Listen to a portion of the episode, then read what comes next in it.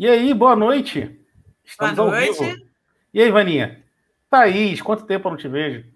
Verdade, só assim online, né, por enquanto. e aí, pessoal, todos bem? Boa noite. Bom, a gente está começando aqui a sexta edição do Café na Rede. É, hoje mesmo eu me peguei pensando, falei assim, pô, já, já estamos na sexta edição, para mim não ia durar nem até a terceira, mas o negócio está ficando legal. É, a gente está evoluindo aí né, nas conversas, a gente está evoluindo na forma de tratar os assuntos. Então, desde o café número 5, a gente está trazendo a ideia de debate, discussões, temas atuais, sempre voltado para a área da rede de projetos e processuais, que é gerenciamento de projetos, gestão, inovação, tecnologia, processo. Um bocado de tema, empreendedorismo, né? Não podemos esquecer da Hilda, que conversou com a gente. E a gente está é, tá aí discutindo resolvendo, batendo papo, conversando, né? E a, minha, a professora Thaís, no, no nosso bastidor, né? Eu acho que a gente deveria gravar o bastidor, o bastidor e colocar no ar. Também acho. Seria melhor do que a gente falar Eu falei isso no último café com o Cleiton. Falei, acho que o bastidor foi melhor do que o café. Mas tudo bem. Né? A, gente, a gente aqui quer, quer conversar, ter um diálogo com as pessoas. E, enfim, vamos bater um papo. Vaninha, professora, coordenadora de curso, gente boa, minha amiga alguns milênios. Professora, professora Thaís, é, pesquisadora, professora, inovadora, gente boa, foi minha professora, é, então não posso falar nada, né? Minha teacher, tá tudo certo. Eu hoje trabalho com projetos, mas educação, eu nasci na educação como profissional, é, há milênios atrás, há mais de vinte e tantos anos atrás. Então, é, eu acho que quando a gente une né, dois, duas coisas muito legais, que é agilidade, primeiro, que é um conceito de mercado, que é um conceito de inovação, que não é tão novo assim, mas ele está sendo mais aplicado, principalmente no Brasil hoje, né, mas ele já vem lá no, como diz, nas Europas e nos, nas Américas, já, já vem há um tempo.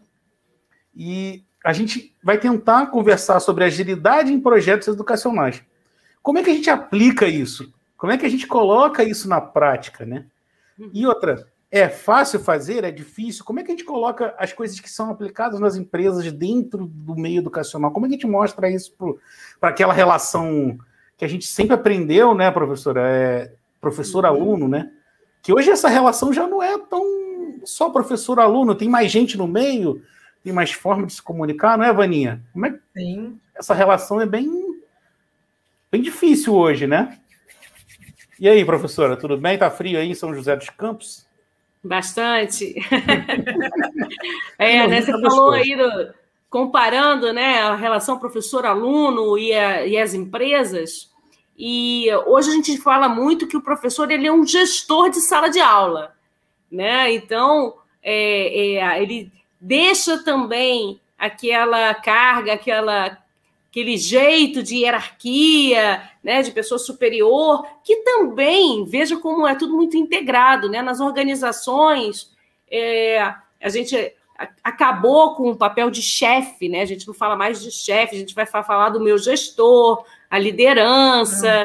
né, o responsável da área, a gente, tá, a gente aboliu um pouco essa palavra chefe, e dentro de sala de aula, isso também acaba se refletindo em que a gente fala, hoje o professor ele é um gestor de sala de aula, ele é um facilitador da educação, ele é um, uma pessoa é, que ajuda o, o, o, aluno, eu nem gosto né, da palavra aluno, que aluno significa é, assim, luz, né? É, a relação é sempre hierárquica. Aluno, né? né? Eu costumo a, a, comentar em sala de aula que eu tenho uma equipe. Aí tem o nome da disciplina e eu falo: a minha equipe é disciplina tal. E nós somos uma equipe e vamos ter que chegar no final do período entregando esse projeto. Né? E aqui a gente vai dar, startar isso, começar esse projeto. E a gente vai levando. Realmente, é, professor-aluno ficou, ficou para é, trás. Está obsoleto, né? Sim. Ó, eu esqueci de falar. Deixe sua pergunta aí no chat Tá? É, a gente também vai estar em podcast, né, no Rede de Projetos Artes, lá no Spotify. Então, quem não conseguir estar ao vivo com a gente, assista a gente nos nossos canais no YouTube, tem o Spotify e tem conversa com a gente aí pelo LinkedIn, adiciona a gente aí pela vida e vamos conversando, que a vida é assim. É, vou colocar um roteiro. É, a professora Thais se, a, se autotitulou como ousada né, né, nesse roteiro criado por ela. Né? O, povo, o, o, povo pesquisador, né, que eu acho que eu, eu adoro, né, eles gostam muito das, das matrizes comparativas. Né? Eu tinha um professor na, o, na pós que o cara era o rei dos comparativos. Ele falou que a matriz era com ele mesmo. E eu acho que é muito legal para pautar a nossa conversa de hoje. E a gente vai perceber que tem muita coisa legal acontecendo no mundo corporativo e que a gente precisa urgentemente mudar a forma de relações entre professor e aluno. Eu acho que é, é o momento que a gente tem, as tecnologias trouxeram novas formatações, mas elas já haviam sido discutidas antes, mas muita gente era ainda é, contra a agilidade porque é contra a mudança. Se é contra a mudança, é contra a agilidade. Porque quando a gente fala de agilidade, a gente fala de mudança. Né? Fala de escopo mais frágil, uhum. a gente fala de. Muita gente confunde, diz que não tem que ter planejamento, pelo contrário, tem que ter muito planejamento. Né? A gente que trabalha com as nossas equipes dentro de sala de aula, como a Vaninha falou, é, se a gente ganhasse pelo tempo de planejamento das nossas disciplinas, acho que a gente ganharia o triplo, né? Com certeza. Passa mais tempo preparando do que Prepare... Isso aí. o resultado, né? e a gente vai se guiar aqui. É, eu vou fazer as leituras, né, para o pessoal aí do podcast. Vou compartilhar aqui, pessoal.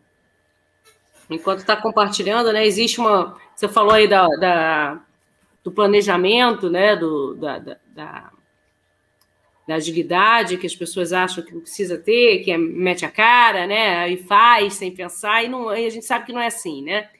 É, a agilidade é, é o quebrar em pequenos pedaços, né? E atacar em baby steps, em pequenos passos. E é, a educação também está é, é, sentindo bastante é, essa influência, né? Então a gente precisa está é, tá muito atento a todo, a todo o cenário que está se apresentando para poder oferecer, de fato, uma educação que faça sentido nos dias de hoje. Né? Então, quando a gente está aqui conversando um pouco sobre projetos educacionais, né, eu já tá mais de. Já fiquei mais de 10 anos como coordenadora de curso, a Vânia, coordenadora de curso.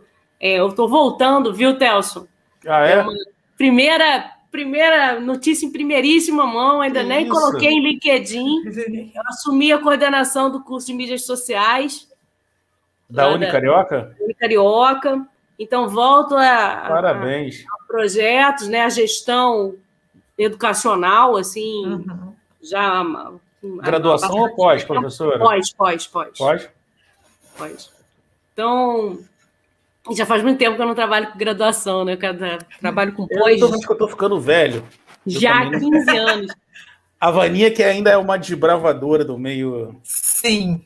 É, ah, mas é, é, é, bom, né? A, a, graduação ela renova ainda mais, né? Que o pessoal ainda é mais jovem, e você tem. É, é, é bacana, porque você tem ali um, um, grupo de pessoas que estão entrando no mercado para valer, então também aumenta as possibilidades mas assim, como gestão de projetos, né? Gestão de projeto educacional, é, a gente que sempre trabalhou bastante com mercado corporativo, né? Tem 48 anos, né? Então tem 30 anos só de trabalho, né? Então, só de, de, de corporativo. É, nós somos muito influenciados por todo tipo de novidade que se apresenta no mercado corporativo. Então, a gente já passou por downsizing, a gente já passou né, por, por diversas teorias para melhorar a produtividade, para melhorar é, a performance. A inserção acho... da tecnologia, né? Porque esses computadores ainda não eram tão presentes no nosso dia a dia, e hoje Sim. eles são, eles são vitais, né? Não uhum. existe trabalho sem computador hoje. Não, e a, e a TI moldou o mundo, né? A gente fala deletar. É, não, estranhar. É verdade. E a, e a, TI, de uma certa forma, ela veio trazendo, né, tanto que essas revoluções, né, é, é, a industrial 4.0 e tal, ela é o, o, a, a, TI tomando conta do mercado de uma maneira é, avassaladora, e nada mais justo até, o normal de acontecer, da, da agilidade é, é, se espraiar né, por diversas é, formas de gestão na educação, no RH, que nem a gente estava falando. Aí, quando você estava dizendo que eu estava dizendo que eu era ousada, é porque eu vi bastante falar sobre é, é, é, metodologia ágil na educação, mas eu ainda não tinha visto esta maneira de manifesto da educação ágil. Quer dizer, assim como o manifesto ágil fez, né, surgiu de uma forma muito didática, sucinta, com quatro frases apenas, com quatro conceitos principais, é, eu ainda não tinha visto é, essa aplicação tão direta, assim como o professor do Telson gostava, né, da, dos comparativos, das tabelas, né, das figuras dentro da pesquisa, eu ainda não vi. Né? Não que é, a pesquisa é assim, e a gente diz, eu não vi até agora. Né? É. Quem sabe aí alguém que está nos é. escutando, alguém que está participando, vai falar: Eu já vi, olha eu só. Já vi, já é aplicado na minha faculdade, já é aplicado. É porque assim, é, é, vocês que hoje estão na frente de coordenações, vocês lidam muito mais com alunos do que eu hoje, né? Eu, já, eu lidava há sete, oito anos atrás, hoje não. É, hoje eu lido muito com o mercado.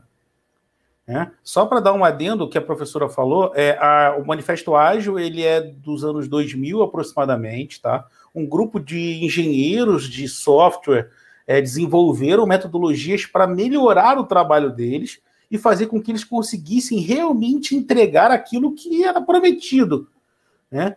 Mas com algumas preocupações que não, eles retiraram muita coisa, muitas preocupações que existiam na época e tentaram colocar da forma deles, que eles achavam importante para eles.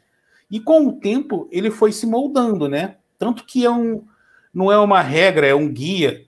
Você pode pegar, como a professora fez, e moldou de acordo com a área que a gente vai conversar, né? Então, por isso que a gente vai falar de cultura, porque onde envolvem mais de duas pessoas, a gente tem uma cultura ali envolvida. Eu acho que é importante para a gente implementar qualquer coisa quando a gente fala, é hoje está muito legal, ah, vamos fazer agilidade, vamos fazer agilidade, mas você eu, tem hierarquias dentro de uma empresa, tem processos acontecendo que são hierárquicos e são decisórios. Então não é simplesmente falar eu vou virar ágil, eu vou gerenciar o meu projeto de forma ágil, né? Vou citar um exemplo que eu, do que eu vivo hoje. É, eu entrei dentro de uma empresa, eles já rodam alguns frameworks de agilidade. É, eu fui, como eu estou chegando, pato novo só olha, né, e observa. E eles estão rodando um framework, o framework Scrum, que é muito conhecido, só que com o artefatos adaptados à realidade deles. Né? Então, para quem conhece o Scrum, para que ele funcione, ele tem que ser rodado na sua integralidade, daquela forma que ele foi proposto. Né? Então, eles já rodam de outra forma. Funciona. Entende? Então, eu não vou chegar lá e falar assim, cara, o, o, o não é assim. aí com a tua equipe, o teu não sei o quê. Não vou, não vou fazer isso. É. Mas aí eu tenho que recordar, como a professora falou, da, de quando eu conheci a agilidade dos princípios que eles nunca disseram que você tem que fazer dessa forma. Né? Eles, eles simplesmente deram uma ideia, ó, galera, se vocês seguirem esse, essa ideia aqui, vocês têm chance de melhorar a, a, forma de trabalhar de vocês. Então eu sempre fui muito. A, a Vânia me conhece há muito mais tempo que a professora Thais. Né? A gente, a Ivani, a gente trabalhou junto muito tempo. Eu sempre fui um cara uhum. muito questionador, sabe? Eu sempre é, me questionei assim, cara, por que, que eu tenho que trabalhar desse jeito? Por que, que desse jeito é o melhor? Então eu sempre meio rebelde. Por que, que assim que é o melhor? Eu não gosto disso, eu não quero fazer assim, quero fazer de outra forma. Entende? Aí quando eu comecei a estudar agilidade, falei, cara, isso tem muito a ver comigo. Pouquinha regra, muita mudança, muita comunicação, muita interatividade, resolução de problema na veia, o problema está ali, vamos uhum, resolver. Uhum. O, o valor para o cliente é muito mais próximo de você, o cliente trabalha junto contigo. Você, isso. Vezes, né? E outra, se a gente for levar para a educação, o, o, há muito tempo, a professora Thaís vai recordar, a Vaninha também, muita, muitas, muito se discutia dentro das universidades o aluno como cliente. Uhum. Uhum. Entende? É, cansei de falar, escutar que pagava meu salário. Então, muitas vezes. Então, assim, é essa relação, entende? De cliente, hoje eles são cliente mesmo. Hoje eu posso chamar um cara que está dentro de um, um, projeto educacional, se é o que a gente está falando de projeto educacional, que pode ser um curso de extensão, graduação, pós-graduação, porque ele termina, ele tem início e fim, ele é projeto. Uhum. Tem custo, tem prazo, tem tempo, tem meio, tem fim, tem metodologia, é projeto. Então, a gente chama esse cara de um cliente, ou um, um sponsor, um patrocinador, né? Em português. Esse é. cara é um cliente, ele participa ativamente, ele determina o caminho. Né? Se você trouxer para agilidade, ele é um PO, né? ele participa do desenvolvimento do produto até, sabe? Mas aí veio o que eu quero castigar vocês um pouquinho. Ótimo. É, será que a educação está preparada para essas mudanças? Preparada? Preparada. E vamos lá, vamos entender o preparado. O que, que seria a, a, o preparado, né? É o que a gente tem hoje como é, questões, ementas, estrutura. É, eu acredito que ainda falta, falta bastante coisa. Por exemplo. É, ainda falta. É, Fala. Vamos falar de artefato, que é mais fácil. Dos uhum. PPC. Projeto PPC, pedagógico de, é, projeto pedagógico, projeto pedagógico de curso, né? Que o MEC é, ainda Isso. exige que a gente faça. Uhum. Certo? certo. É, é, documento, é formalidade. Estou uhum. dizendo que não tem que existir. Sim. Mas será que se a gente trouxer para essa ideia, a gente vai discutir os tópicos, tá, pessoal? Só estou tentando trazer uma, uma, jogar uma bombinha aqui. E, será que esse PPC realmente hoje ele é necessário? Será que ele é hum. necessário hoje? Talvez para começar ele possa evoluir durante o que acontece? Entende? Sim, eu acredito que ele seja necessário, sim. Claro, com todas as mudanças e alterações que a gente precisa, né, para ter o aluno como cliente, para o aluno ser protagonista, para o aluno participar disso. Eu acredito que sim, que ele possa ser melhorado também. Né, que ele possa ser melhor estruturado para a visão, para o cenário que a gente tem hoje de, do que é educação e do contexto, né, do que é, é, colocar, tratar com aquela equipe dentro de sala de aula. É, mas eu, eu ainda acredito. Uma coisa. Eu, ah. eu vou mais é. longe, Maninha. Ah. Você hoje, se você tivesse o poder como coordenador hum. de curso, hum. você vai chegar assim e vai falar assim: é, eu posso fazer o que eu quiser o curso. O curso se chama administração. Mas hum. eu posso montar ele do jeito que eu quiser. Hum. Você montaria tudo sozinha? Não, impossível. Entendeu? Então, então assim, pô, cara, o que, que o mercado está pedindo hoje? É. Peraí, mas vamos, vamos, vamos, vamos com calma aí. Entendi, Telson, mas olha só. Hum. É, é, eu sei que essa é mais ampla discussão, tá? Eu vou voltar aqui para o nosso é, é, ele é muito, é, é, muito mais muito maior que a sonha nossa avó filosofia. Yeah. Existe, existe um grande problema que eu acho que é de estrutura da educação atual, que é muito, uhum. mais, muito mais problemático do que isso. É, o que, que as universidades formam? E as uhum. pós-graduações uhum. e os mestrados formam hoje? Eles formam pesquisador.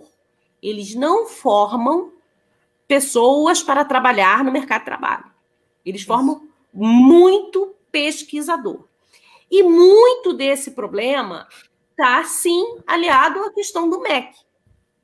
Né? Você também não pode querer fazer uma instituição que você não vai ser validada pela principal instituição é, é, é, é certificadora do teu país. Né? E aonde entra a agilidade aí? Precisa de uma, precisa de, um, de uma, de uma chancela precisa ter um diploma que tenha valor. Para que esse diploma tenha valor, ele precisa seguir as regras do MEC. Do jogo. Se beleza. você quiser ser, ter o seu, o seu título né, de, de, de é, PMO, de PMI e tudo, se você tiver quiser, quiser, quiser ter as certificações, né, se você quiser ser um GP, você vai ter que seguir as regras do PMI, do Instituto, que certifica. Então, uhum. assim é a mesma coisa a questão do MEC. Então, o nosso problema, ele é muito mais, a princípio, muito mais grave, porque eu tenho um MEC que ainda hoje, nos tempos atuais, em que muita coisa mudou e que tem muita tecnologia, muita, muita coisa, eu tenho um MEC que ainda forma pesquisadores e não é, é, trabalhadores. Então, as universidades que atuam hoje, elas meio que ficam numa tentativa né, é, é, de ir modernizando, da medida, da medida que consegue, os seus currículos, para que ele não fique tão pesquisador assim. Porque ainda hoje você faz, quando termina uma graduação, você faz uma monografia. O que a princípio não, faz, não faria para botar alguém no mercado de trabalho trabalhando, não faria menor sentido fazer uma monografia. Mas muitas graduações ainda pedem monografia. Né? Então, por quê? Porque isso é um resquício da formação de, de pesquisador. Você vai fazer mestrado, você vai entregar uma dissertação. Você vai construir né, conceitos. Se você for fazer doutorado, você vai. Então, é, todo o caminho é construído para pesquisa e não, é, e não tem tanto foco no mercado de trabalho assim. Então, é, é, o questionamento para chegar aonde a agilidade pode mudar isso aí. Pois é. é então, atualmente na... hoje. Desculpa. Não, vai lá, Vânia, complementa. não, vamos continuar. É, na, lá na, na, instituição que eu trabalho, né, esses currículos eles estão sendo alterados pensando nisso e não tantos pesquisadores e mais é, é, é, ementas, né, currículos preparados para o mercado. Claro. Isso está tendo uma mudança, né? Isso está acontecendo. É claro que mudanças, né, demoram, tem uma resistência. Os alunos participando da aula, né, ainda tem alguns ainda que não entendem aquela a importância dele de participar disso, é claro, isso acontece, mas aos poucos isso está acontecendo, né? Eles estão saindo, estão entendendo que o aluno que deve, que, a gente tem que formar hoje, né? Que o ideal que se forme, não que tenha, né? O ideal hoje é um aluno de mercado, é um aluno Sim. que vá para o mercado. Não, as faculdades né? privadas, pelo menos, elas é, tentam. Elas tá estão começando. Arrojando brecha. Isso, isso aí. Continuar certificada, credenciada pelo MEC, continuar seguindo aquela regra, e ela fica tentando achar as brechas para também colocar suas pessoas no mercado, que, que a, o aluno vem com a vontade de estar tá preparado para o mercado de trabalho. É, tem um é. retorno, né? Retorno sobre é. investimento. Né? Essa é a dor dele, esse é, esse é o problema que ele traz. Olha, uhum. eu estou aqui porque eu quero estar tá preparado, eu quero sair daqui me sentindo preparado para o mercado. E não para ser um teórico, um pesquisador. É, então, a gente, atualmente, em sala, a gente, como gestor né, de sala de aula, não mais um professor, professor. Só, não mais uma autoridade, é, é, a gente já começa a tentar novos caminhos. Eu acho que nos últimos cinco anos é, é essa discussão ela está muito mais é, presente, o que eu fiquei muito feliz, né? Já nós que já estamos na educação há muito tempo, quando a gente é, é, vê assim, está sempre todo mundo questionando, falando de metodologias ativas, falando de metodologias ágeis na educação, falando de tecnologia na educação, é, falando de novos projetos. É quando eu vejo fala que nem a da Vânia, fala, não, lá, gente, por que, que não? A minha disciplina não é um projeto e eu, eu não tenho ali um, um time. Por que, que o meu. O, a e aí, é, um isso é tão engraçado que quando eu é, entro é, em sala e falo. É, quando eu entro em sala e falo, olá, equipe, já me é. olham. Né, assim, Exato. Assim, quem é a doida que está chegando aqui para quebrar esse conceito de eu vou ficar o tempo todo aqui falando para vocês o que vai acontecer, qual é a teoria, sem a participação de vocês? Eu falo para eles: esquece isso. Uhum. Vocês terão que participar. É uma equipe não, e eu não, não trabalho mais. sozinha. Eu acho que não tem Exato. mais espaço, né? É, não tem mais tem espaço para essa forma, né? Não e tem. Aí eu acho, acho que... que pega perfeito para o nosso primeiro tópico. Não, eu, eu acho. Eu, eu, eu, quer fazer a leitura, professor? Eu... Não, vai lá. Pode fazer. É, na verdade, a gente, para quem está no podcast, só para entender, a gente tem um quadro, né? Uma tabela com duas colunas. De um lado, o Manifesto Ágil, que é o princípio, né? Lá de 2000. E ali, do outro lado, ali um compilado que a professora Thais trouxe para que a gente possa discutir, né? A, esses dois lados, né? E ver que se há similaridades e onde se aplicam, né? O primeira, a primeira linha da tabela é indivíduos e interações, mais que processos e ferramentas. Né? E do outro lado, né, quando a gente fala de indivíduos e interações, ou seja, são pessoas mais próximas, com interações mais curtas, curtas no sentido de comunicação, de preferência mais direta possível, tá? E é, menos processo, então seja menos etapas para que sejam cumpridas e menos ferramentas, né? Que a gente consiga, com interações simples, com o um mínimo de coisas, fazer o melhor. É, se, se eu, pelo que eu aprendi, é isso aí. Se alguém tiver alguma outra coisa, pode discordar é. do. Então, assim, o que, que eu acredito que, que o Manifesto Ágil, né, ele traz assim grandes contribuições para a área da educação, quando ele fala indivíduos e interações mais que processos e ferramentas. Quer dizer, ele vai falar: olha, é, as pessoas são importantes. E para a gente na, na educação, é o que atualmente né, já se vem falando sobre o estudante como protagonista, como a Vânia falou, né, o estudante no centro do uhum. processo, no centro da aprendizagem. Então, é este indivíduo, este, este estudante, como é, é, o principal, é o que ele uhum. aprende, não é o que eu ensino, é o que ele aprende. Ele está no centro, é dele que vai partir o problema, é dele que vai partir, vai partir o que ele quer aprender, é dele que, que, vai, que a gente vai colher o que ele já sabe, né? Ele não é um aluno, ele não é um cara sem luz, ele é um cara que já vem né, com uma carga grande de conhecimento a ser aproveitado pelo professor. Então, é o estudante no centro, mais que conteúdos e, fundamentos. Então, a gente aproveitando essa é, é, essa deixa né, do manifesto ágil, eu vou falar: olha, se no momento de crise dentro de sala de aula, em que a gente traz um, um tópico, e aquele tópico, a gente aconteceu muito isso dentro de sala de aula, né, Telson, com a turma do Telson é, aquele tópico ele toma conta da turma e todo mundo fica debatendo, debatendo, e, é, e o professor com 10 itens para falar, desesperado. Meu Deus, eu não vou conseguir dar aula hoje. Eu não vou mais conseguir passar para o próximo. Como ficou aqui debatendo, debatendo, debatendo isso e a gente não anda. Sensação, professor, né?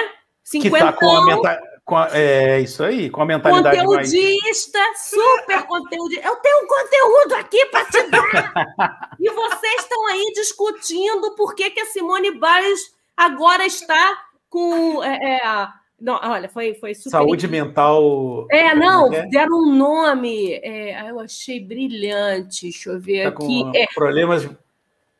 Contusão psicológica. Meu Deus. Né? Então, aí, pô, aí você fala um negócio desse, contusão psicológica, pronto, aí começou o debate. E aí, já, eu, como é que agora eu vou falar sobre agilidade? Morreu. Então, eu acho que esse ponto estudante no centro, mais que conteúdo e fundamento, é o professor aprendendo. E uhum. que tem. Mas a, gente não tem que botar limites? Temos. Porque, porque senão não fica um brainstorm sem. Sem, sem fim. Sim, Se sim. nós vamos conseguir até no final da aula com a quantidade de aluno, é que a gente não sabe. Mas Existe é uma coisa que a gente vai aprendendo com o tempo. Que é o seguinte: hoje, eu, eu, quando eu monto uma aula, eu já saio com ela, sabe, fazendo um MVP. né? Começo é, por aqui, eu sei que isso aqui vai dar certo. Minimamente viável. É. Eu preciso que três itens fiquem claros. Eu tenho 10 assuntos uhum. para tratar dentro deste tempo. Mas este, esses três são fundamentais. Isso não tem como. Então, é, a gente começa a falar. Chega uma hora que aí a gente vai adquirindo algumas estratégias. Vamos é, falar isso no sim. início, né? Vamos falar logo no início, que aí você o negócio comer fora, depois você. Já ou, ou, ou, se, ou se der falar no final, né? Falar, gente, acabou, vamos com o pensamento para cá, semana que vem a gente retorna. Isso, e, é, e lembrar, quando a gente fala, né? É, é, estudante no centro, mais que conteúdo, a gente. Lifelong learning. Ele não vai aprender tudo. Não a gente vai. não vai dar conta não. de tudo que ele precisa saber.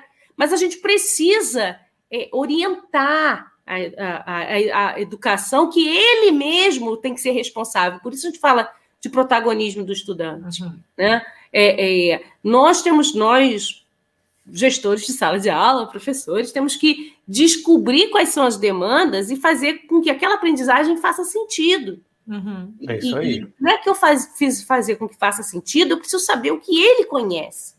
Então, nós temos que gastar ou ganhar tempo escutando o estudante para eu conseguir é, é, adaptar aquilo que o nosso conteúdo que a gente sabe que ele precisa é, para fazer com que faça sentido na vida dele, né?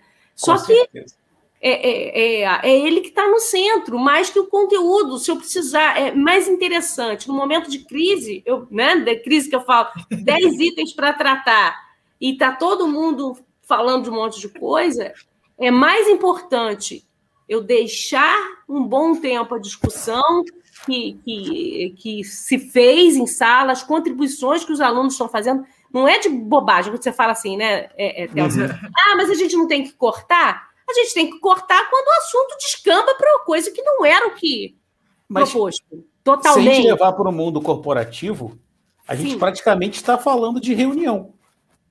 Boa. Boa. Não é? Exatamente isso. É. E o que, que é. Aí, eu, aí eu, eu lembro, né?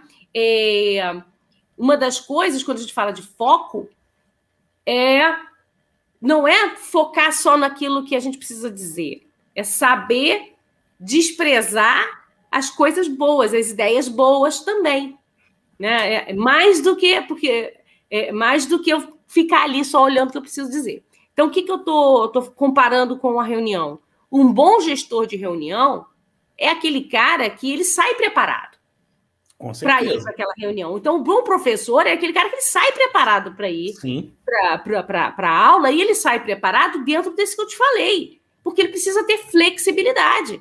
Ele precisa saber que ele precisa dar 10, falar sobre 10 itens, mas que daqueles 10 itens ele tem um MVP, ele tem um mínimo uhum. necessário. Não adianta ele achar que não. Ele tem, ele precisa saber o que é o supra-sumo do importante. Então, hoje, que professor. Fica falar no início e depois arrematar no final. Olha, no final das contas, eu queria que vocês aprendessem isso, isso, isso.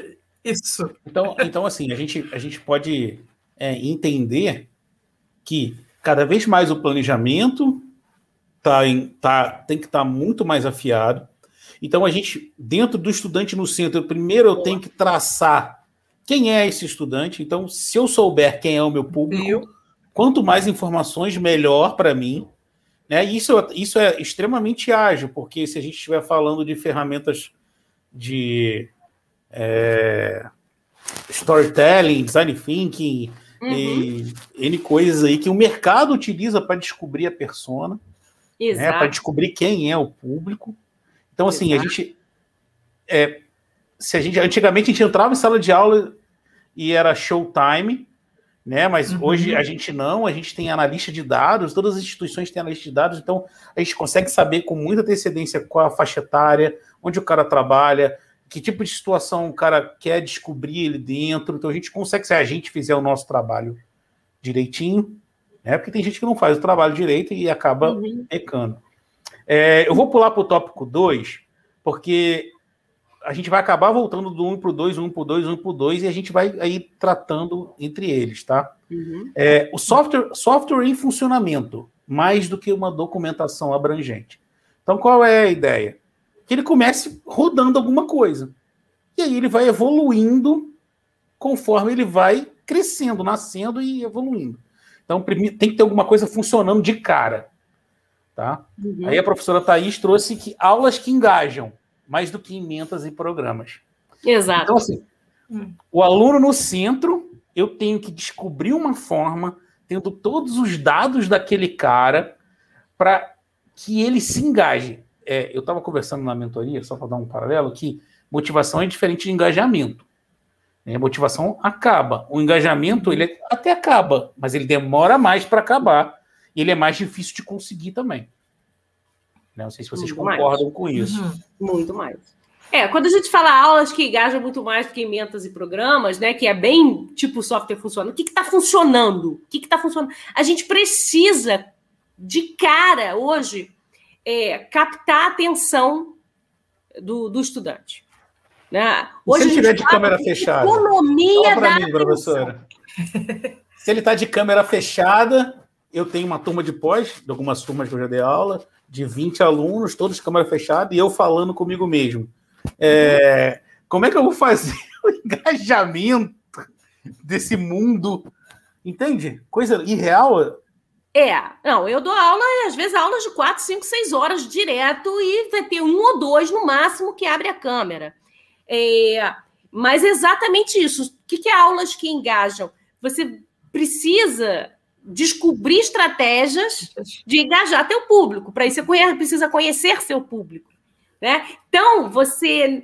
Aqueles primeiros 10, 15 minutos depois que o pessoal já chegou, né? Vamos pensar assim, depois que o pessoal já chegou, né? São os 10, porque são 10, 15 minutos para o pessoal entrar em sala, aí você vai começar. É, é, depois que o pessoal já chegou, existe aquele, aquele instante ali que você precisa engajar ele ali de cara. Você vai trazer um, um, uma pergunta instigante, você vai é, trazer um tópico que eles tenham interesse para captar a economia da atenção. Hoje as pessoas estão, o máximo que eles podem te dar atualmente não é mais dinheiro, é atenção, é audiência, né? Uhum. Então, é, é, quando a gente está aqui fazendo né, esse bate-papo, esse café na rede, é, é, numa quarta-feira à noite, o, um, o que, que a gente está tá fazendo, né? Fazendo trazendo essa atenção. O que a gente quer é essa atenção, capturar a atenção. É muito difícil. É. As pessoas hoje têm, estão muito dispersas. E você precisa ser econômico. Né? O que, que eu estou querendo dizer ser econômico? Você tem que saber que a atenção dele vai cair a cada dois minutos. E também não adianta você, ah, não, ah, que, que é mal educado ele ficar de, de câmera fechada sabe? Já era. Você tem que ser bom o suficiente para engajar o cara pelo chat. É isso que eu estou falando. Os meus alunos, muitos deles, eles não abrem a câmera, mas quando eu sinto que, sei lá, mandei, dei uma sorte, mandei alguma coisa que interessou, o chat bomba. Sim. Né? O chat bomba. Começa, ah, falando de tal, não sei o o chat bomba, bomba. Aí o Beto fala, interrompe, se mete, ele não abre câmera. Mas ele é, abre a voz. É mas... isso que eu ia falar agora. O, é, nesse tempo todo de, de pandemia, né, a aula pelo Teams, eu não tive um aluno que abriu a câmera. Mas o não. aluno, ele participa no chat. Ah, mas é graduação, né? Graduação. É, a graduação. Pós-graduação participa... abre um pouquinho mais. Não, eles não abrem. Não tem não um abre. que abre. A graduação não abre. E aí, é, eles participam né, pelo chat, ou, né, qual a, a ideia? O que é que você propõe? O que a gente estava falando em cima, conhecer o aluno. Uhum. Se eu já fiz todo esse mapeamento de saber quem é minha turma e se eu planejei, se eu trouxe assunto, eu abro lá minha listinha e falo, Telson, é, vamos conversar sobre esse assunto naquele exemplo que você me deu da empresa tal que você conversou. Aí uhum. o aluno, até uma vez o aluno brincou comigo, e na aula dela tem que ficar ligado aí, que ela chama no, no, pela lista de, de, de transmissão. Eu falei, ó, ou tá aqui ou não tá aqui. Aí brinco com eles. Mas é isso. Mas câmera uhum. ligada tem que tá estar eh, tá engajado assim, senão não vai. O meu maior questionamento, eu acho que tá, você, eu concordo plenamente com vocês, assim, eu, gênero no grau. Só que esse cara, quando ele for para uma empresa, não tem isso, irmão. O mas aí na empresa ele não vai fazer, Théo. Mas por que As pessoas sabem, eu não sou bobo, não. Você é aluno já, você é aluno. Olha só, você não é bobo. Eu acho que eu, eu vou. É a mesma coisa. Se eu for aluna hoje, se bobear, eu vou fechar o diabo da câmera. Eu também. Não, gente, peraí. Vocês... Acabou a live, vambora. Tchau. Eu eu confesso, quem fala a verdade não merece castigo. Eu não abro, não. Gente, eu juro por Deus que eu, eu faço as reuniões aqui pela empresa que eu estou de câmera aberta. Não, empresa E não todo tem mundo ninguém. de câmera aberta. Não tem ninguém de câmera aberta. Aí Não. eu acho que eles devem me achar maluco. Não, esse pessoal seu aí é muito, é muito inovador, Theo. Não, Esse pessoal é muito Você- inovador, deixa, muito ousado. eu- assisti, eu assinei um contrato sem- de, eu assinei contrato de confidencialidade. Só Isso. posso falar da minha empresa anterior que eu não estou mais, tá? Uhum. Lá eles ficavam de câmera fechada? Nas reuniões, sim. Na- na- lá na, onde eu trabalhava, na, na maior indústria de bebidas do planeta, É. não. Gente, mas as reuniões Fechada, que eu costumo fechada? participar. não, não, câmera aberta. fechada. Quem tinha Câmera câmera? aberta, é isso que eu tô falando. Quem não tem câmera ficava fechado, porque não tinha. É, mas é isso que eu tô falando. É, é, A gente não, não adianta a gente tentar comparar tão igualzinho né, a, a escola, seja ensino superior, graduação, pós-graduação, mestrado, doutorado, que for. Não adianta a gente, comparar isso ao ambiente tão ipsiliter ao ambiente corporativo. Porque o aluno, quando ele está estudando, ele também está na condição de, de, de aluno. Ele não Tinha vai. aluno, beleza. É, é, é, ele sabe que não é a mesma coisa. Ele não precisa. Ele, eu não vou esperar também que ele. ah, Eu, vou, eu gostaria que ele abrisse a câmera. Gostaria. Evidente que quando você abre a câmera, você torna a interação muito mais fácil. Você aumenta a possibilidade de engajamento. Então, é, sem dúvida. A gente vê a expressão do cara. Não só escuta a voz, não só vê o texto. Então é lógico que funciona melhor. É, mas isso é uma barreira que é, atualmente, dentro de sala de, de aula, e eu acho isso bem específico. Caiu um quadro aqui, meu. Eu acho que é bem específico de sala de aula. Eu acho que, eu, que pelo menos, eu nunca tive aluno bobinho que, ah, não, professora, eu também vivo de, de é, câmera fechada, é, eu vou no banheiro durante a, o, o- a reunião de meu de trabalho. Eu, você sabe que trabalho é trabalho e aula é aula. Mas não deveria, né? Não deveria. Não Ah, deveria. acho que Aí que tá. Nosso papel é trazer a realidade, não? Isso, É. e nosso papel é, é lembrar eles de vez em quando. É falar, olha Mas só. eu posso, eu posso comentar uma. Pode ser de Eu- vez em sempre. Eu posso fazer um comentário? Eu não trabalho em um único local, tá? Então, Hum. assim, então eu vou generalizar. Nas reuniões e treinamentos que eu participo, com várias pessoas até a nível nacional, não se abre câmera. Não, eu acho que se for uma Trabalho. coisa, uma coisa acordada, por exemplo, o Telso vai dar uma palestra para um grupo de pessoas de outra empresa. O Telso vai dar uma palestra.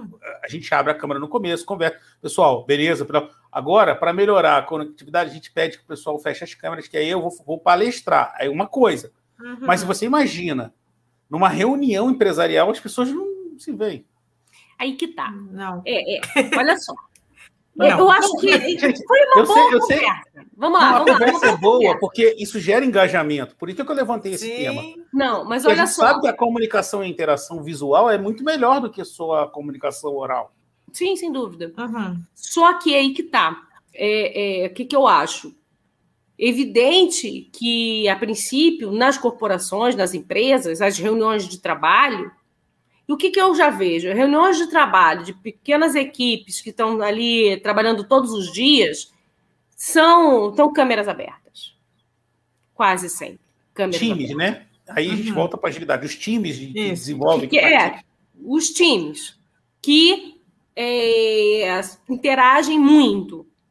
Eles muitas vezes eles estão de câmeras abertas. Eu já tive declaração aqui de gente que fala assim: olha, é, agora quando a gente está trabalhando à distância, o meu gestor ele abre uma, uma, uma, uma sala, né, uma videoconferência no Meet avisa para o time todo que, olha, ah, esse aqui é o endereço da, da minha sala, que eu estou lá, tô- eu estou trabalhando aqui, quem quiser, Uhum. quiser interagir, vem aqui, entra na, na- vem conversar comigo aqui. É como Isso. se fosse gestor de portas abertas, né? Que a gente Isso, falava é. Ó, meu, o meu gerente está com as portas abertas. Eu chego lá, eu, eu converso com ele a hora que eu quiser, tá? Então, eu já vi declarações desse tipo, em que Sim. diariamente o gestor ele abre uma, uma videoconferência e ele passa o link da videoconferência que ele está lá funcionando. Olha, entra lá, me chama, que tô sabendo que você está lá, a gente conversa.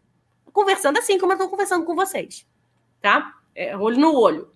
É, Uhum. E já vi também, e já dei é, é, curso e treinamento em, em empresa que duas pessoas de câmera para mais de 50 pessoas, duas pessoas de câmera aberta e o resto todo de câmera fechada. E não foi combinado. Ah, não, para melhorar a, a, a, a, a transmissão, não. Foi porque o pessoal se sentiu, se sentiu à vontade, ou, ou- ou achou legal e fechou mesmo.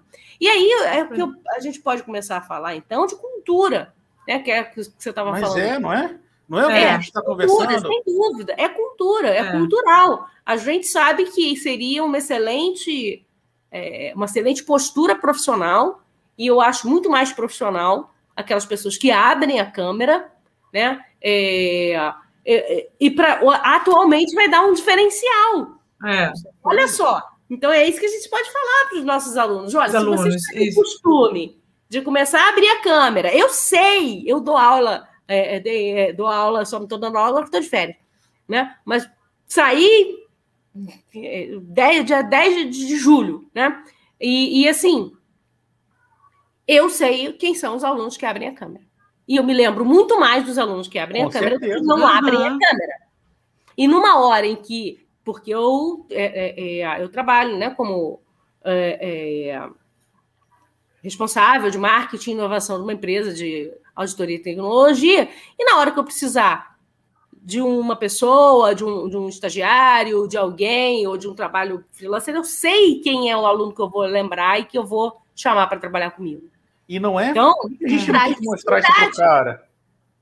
Entende? É. é- eu acho que é essa cultura que tem que ser implementada na educação. Eu acho que é essa cultura empresarial que deve entrar na educação, independente da ferramenta. Mas Eu você acho que essa concorda? cultura- Aí que a gente está. É, essa é a questão. Essa cultura empresarial. Era isso que eu e a Vânia tá, a gente estava te provocando. Porque mesmo nas Não, empresas, empresas. algumas, Tem, tem, não. Muito, muito. por causa dessa falta de profissionalismo, tem Profissionalismo. já. Na realidade, é falta de Engajamento, profissionalismo. É. Professora, isso é falta de engajamento, porque o cara trabalha. Engajamento com o projeto, com a questão. Isso. Exato. Isso, ele trabalha por trabalhar, ele não trabalha porque ele está engajado num, num propósito, não. É, eu tenho que ganhar meu dinheiro. É só uma outra Uhum. discussão aí. Vou pular para Uhum. o tópico 3. É, Antes, tem perguntas no chat? Não, o Cleison não, ainda não apareceu, não. Ah, o Cleison aqui tá dando. Tá, o Cleison, eu adoro o Cleison, gente. Eu adoro o Cleison. O Cleison está aqui opinando mil coisas que eu não botei nenhuma dele ainda. Ele está opinando, não está perguntando. Tá? Mas depois é eu coloco. Cleison. Pô, ajuda a debater, vamos embora. Estou quase mandando o link para ele, para ele botar mais um na conversa. O- vamos falar de colaboração com o cliente, né? Mais que negociação de contratos. Então, ou seja, o cliente é, sai da. Não é que ele- ele vai existir a formalidade de contrato, mas ele não passa, ele deixa de ser simplesmente um cara que paga para ser um cara que participa. né? Uhum. E essa ideia da construção com o estudante, é, ele parou de pagar pelo conhecimento do Telson, do Thaís. Ele quer que Telson, Thaís e Vânia o ajude a resolver problemas que são Uhum. interessantes para ele. Né? É aí que vem o tal da, que a gente já discutiu há muito tempo atrás. É, projetos mais curtos, focados na resolução de problema, né? Que a gente levanta, ah, vamos fazer uma pós-graduação de 3.455 mil horas, ou vamos fazer um projeto talvez de 8 horas que eu resolvo o problema do cara. Uhum. Né? Se vocês, vocês vão por essa linha também, nesse tópico. Exato. É, a colaboração com o cliente né, e a construção com o estudante. É exatamente a mesma coisa. Eu acho que você fez essa, também essa analogia de uma maneira muito feliz, Telson. É, é, porque realmente, né, a gente quando começa a ter essa ideia de cliente, e você puxou esse assunto lá no início, ah, a educação tratando o aluno como cliente, é, é, existia ali um preconceito, uma certa raiva né, da, da educação quando você fala que o aluno é cliente. Mas por quê? Porque este preconceito ele está também é, é, fundamentado na ideia do cliente como simplesmente o cara que paga de uma maneira passiva uhum. para receber algo. Então, o, ah, não, a instituição que trata o aluno como cliente é aquela instituição em que o aluno vai lá, ele paga para receber um diploma. Ele não paga para aprender. Ele não paga para resolver um problema. Ele não paga para estar tá apto a, a, a, a, entrar no mercado de trabalho ou se sentir mais seguro para entrar no mercado de trabalho. Ele paga porque ele está comprando um diploma. Uhum. Ele está comprando a certificação. Por isso que existia, existe é, é, é, esse olho torto né, das pessoas da área de educação quando você fala de chamar o aluno de cliente. Porque essa ideia do cliente como um simples sponsor, no sentido de ele paga para receber algo e ele faz nada, ele, ele é passivo. E exatamente a, a agilidade, ele vem, é, é, ela vem trazer esse conceito do cliente, como também um, um, um seu papel fundamental na construção da solução, como um parceiro. Ele é um cliente, mas ele é um parceiro Zero. na construção da solução. E isso também não é fácil. Nós que estamos também nas organizações, é, a gente vê que muitas vezes o cliente quer se comportar como cliente desse que está sentadão lá e fala: Eu paguei você para fazer, você tem que fazer do jeitão que eu estou mandando, e na hora que eu Pronto. quero, se mandar você refazer dez vezes, você vai refazer dez vezes, porque você está aqui me servindo. Você tem hoje dificuldade também nas organizações de clientes assumirem o seu papel de colaborador. Uhum. Assim como eu também vou ter problema dentro da, da sala de aula, né? De aluno que ele não quer aprender, ele quer comprar o diploma. Né? Então, vou, assumir vou, a protagonista é difícil. A gente está acostumado a assistir. É. Né? Assistir aula, a, quando contratar um fornecedor, tratar o fornecedor como escravo, quase, né? não ter uma relação de respeito com o fornecedor. Eles estão relação... acostumados a entrar mudo e sair calado, e pronto. Ó, o, o... Segunda Conectada, que é o nosso amigo Cleison, é, por que o aluno quer o diploma e não o conhecimento? Eu, eu, eu é, vou, vou tentar ser rápido. Né? É, é, porque o diploma ele consegue Melhor provar. Eu acho que vem muito da nossa cultura de provar que nós somos. Sim, né? sim. Então, Só um que, diploma, mas ele é prova. o resultado também. É, isso é. é, é ah, ah, gente, põe o Cleison aí, ó.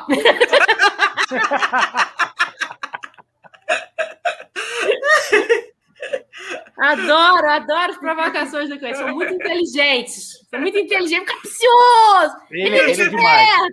Ele é malandro. Malandro. Eu acho que tem muito a ver com isso, né? Pelo menos é a minha visão. É muito foco no resultado.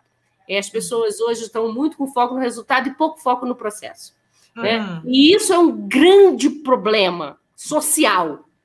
né? Para mim, é como construção da sociedade. É. é quase um problema moral. Né? Tudo é foco né? no resultado, importante é o resultado, importante é o resultado, e o processo a gente esquece. E a gente entende que, que quando o cara está tentando comprar o diploma, né, é, ele acha que ele já sabe tudo e o que ele só precisa é comprovar com um certificado que ele sabe. E, a vida vai mostrar para ele que não é bem assim. Não é assim. É. E outra, agora também essas pessoas que ficam dizendo que certificado, ah, não, as empresas hoje não querem mais saber de certificado. Cada vez mais as empresas estão atrás só das habilidades. Isso Mentira, é um tá? discurso tá? perigoso, porque essas, essas empresas que não estão realmente cobrando os diplomas são as empresas que vão te pagar menos que o salário mínimo se bobear. Né? Quem vem com esse discursinho, ah, não, o que importa são as habilidades, é, vão contratar caráter, não, não contrata técnico. né? Eu concordo com tudo isso, eu não discordo. Agora, eu gostaria que fosse isso, mas não é. é eu gostaria, mas, mas o profissional é. inteligente hoje, ele sabe que, como o Telco já coloca muito nas redes sociais dele, a carreira é dele, não é mais das empresas. Isso, é ele que tem que tocar a sua própria carreira, então ele também tem que ser um gestor, né? um gestor ele... do seu próprio desempenho, da sua própria trilha profissional. É, e ele, se ele for inteligente, e ele vai perceber mais cedo ou mais tarde que ele precisa ter a, a, a comprovação, uhum. ele precisa sim ter os certificados e também ter o conhecimento. Ele precisa dos dois. Não e tem aí, jeito. Ele não vai ter nenhum resultado. Para falar de resultado, não. não vai ter resultado. Aí, eu costumo sempre a conversar com os alunos né, a respeito de o que, que eles pretendem. Eu falo para eles, o que, que vocês querem? Eu falo, não, não vem me, me, eh, querendo respostas que eu não tenho nenhuma resposta para vocês. Vocês que estão que me dar resposta. Então, uhum. o que, que vocês pretendem? Vocês pretendem só o diploma, porque vocês acreditam que com esse pedaço de papel você vai chegar lá fora e vai querer ganhar o que é relativo ao seu diploma. Não vai. É, não vai.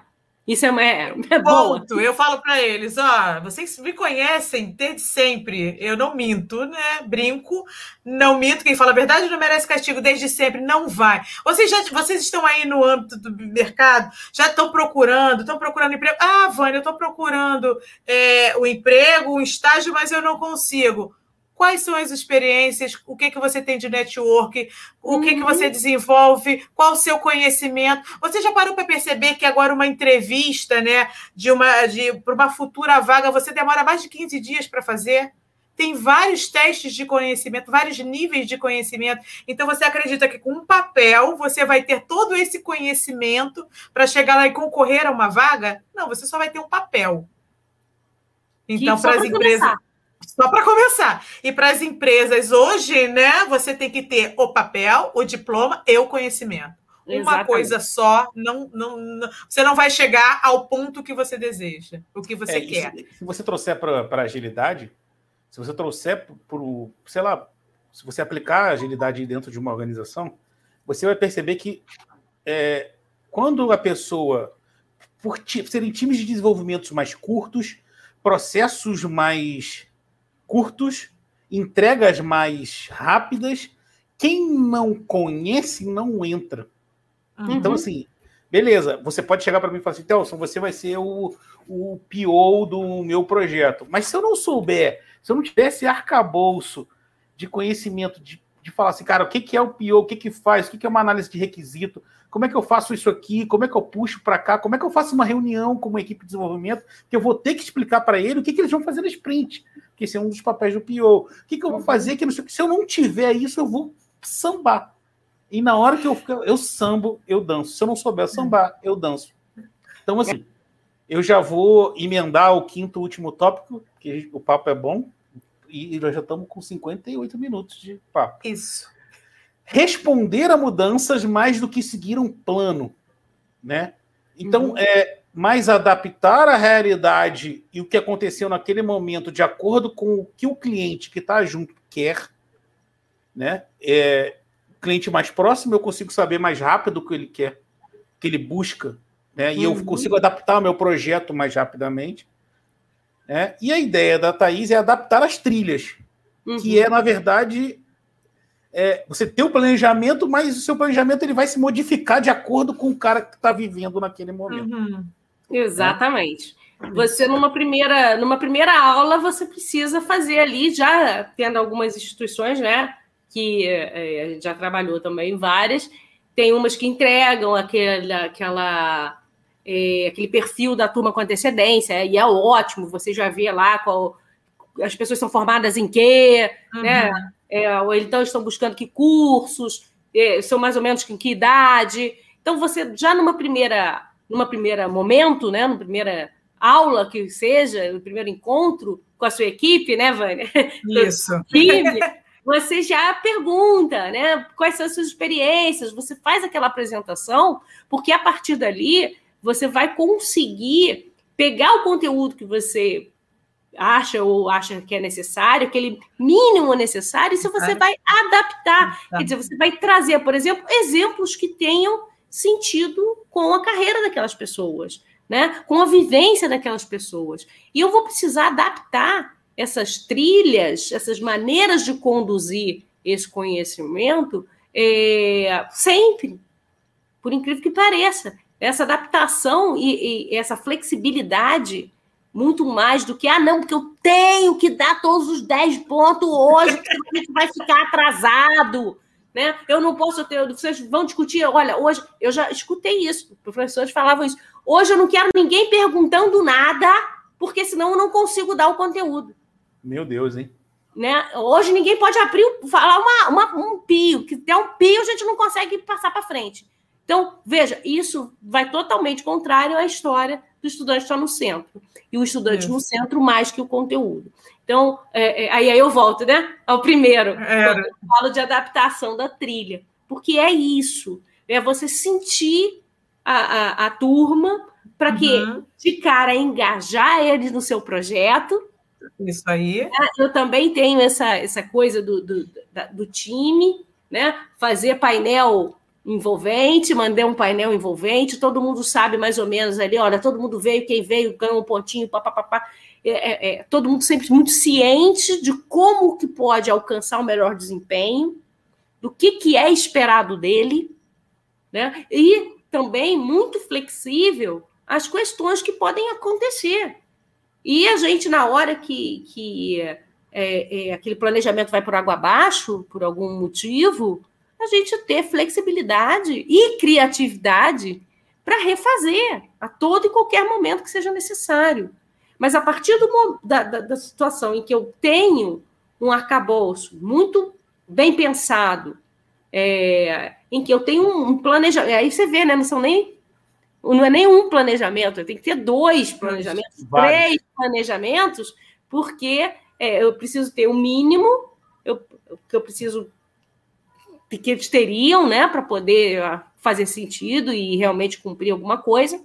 E eu tenho uma possibilidade de ser um pouco mais abrangente, se houver espaço, e ainda eu ainda tenho que. É, é, quando a gente fala de processo, né, não tem aquele caminho crítico, os caminhos que não são críticos. né?